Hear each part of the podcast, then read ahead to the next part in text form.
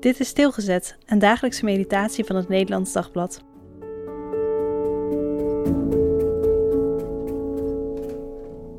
Trots. 2 Samuel 3, vers 18. Grijp dan nu uw kans, want de Heer heeft David beloofd dat hij door zijn toedoen zijn volk Israël zal redden uit de handen van de Filistijnen en al hun andere vijanden. Dat zegt nota bene Abner, de trotse generaal, die zelf zoveel gevochten heeft tegen de vijanden van Israël. Die met leden ogen moest aanzien hoe dat knulletje David met zijn argeloze jongensblik keer op keer de Filistijnen versloeg en door iedereen toegejuicht werd.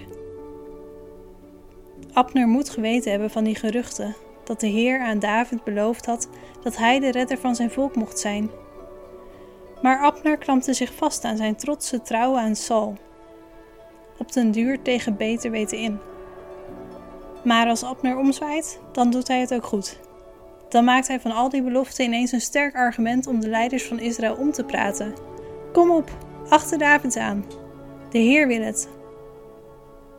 Maar Abner, waar blijft nu je berouw?